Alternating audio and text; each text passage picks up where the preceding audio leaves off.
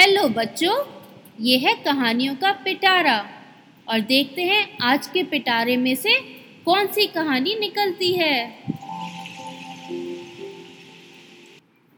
तो आज की कहानी है एक आलसी सियार की, यानी लेजी जैकॉल की।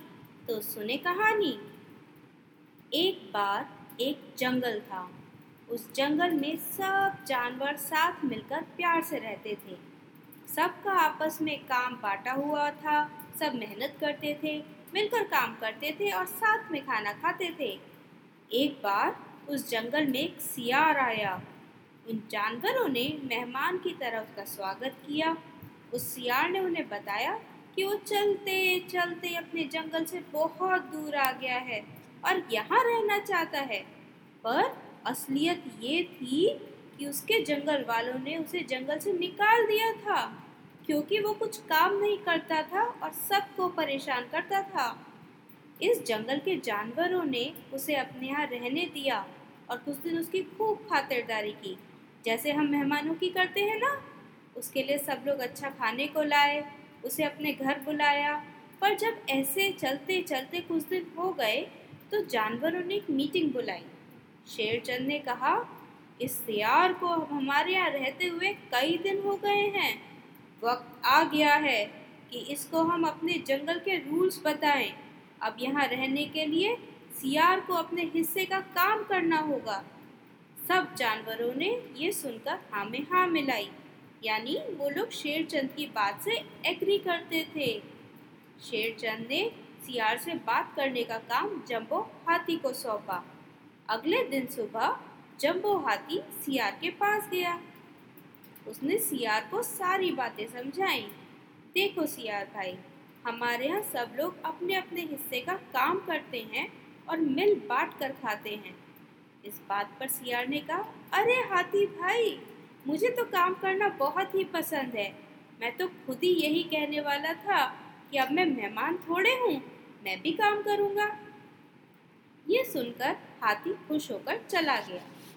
सियार ने झूठ मूठ बोल तो दिया, पर उसे काम करने की आफत नज़र आ रही थी।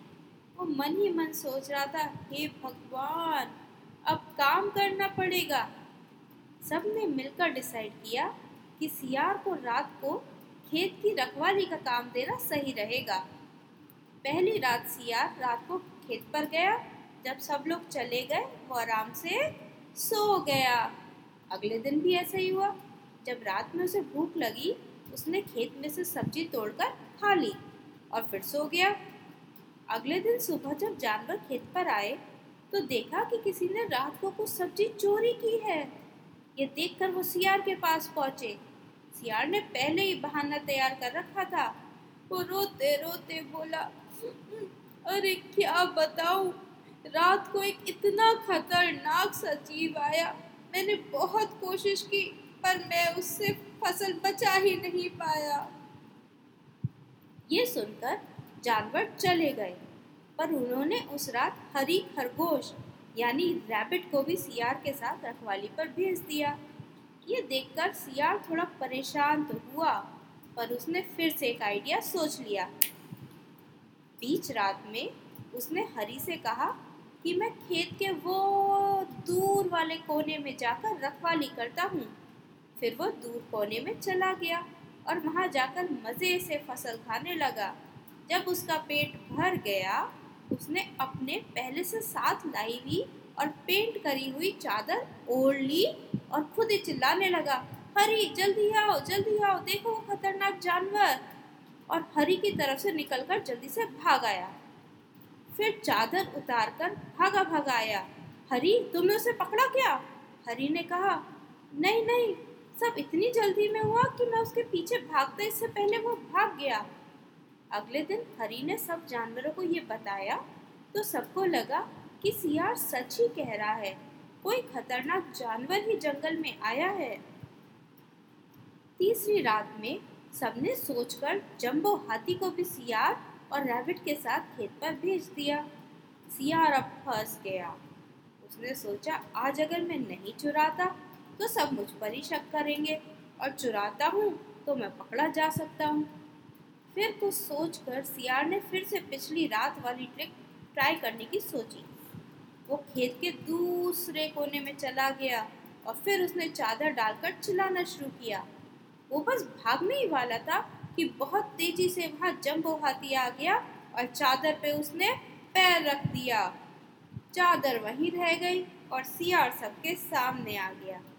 हरी और जंबो ने मिलकर सियार को पकड़ लिया और जंगल से बाहर निकाल दिया। देखा बच्चों आपने, जो मेहनत नहीं करना चाहते और आलस करते रहते हैं, झूठ बोलते हैं, उनके साथ कैसा होता है? तो ये थी आज की कहानी।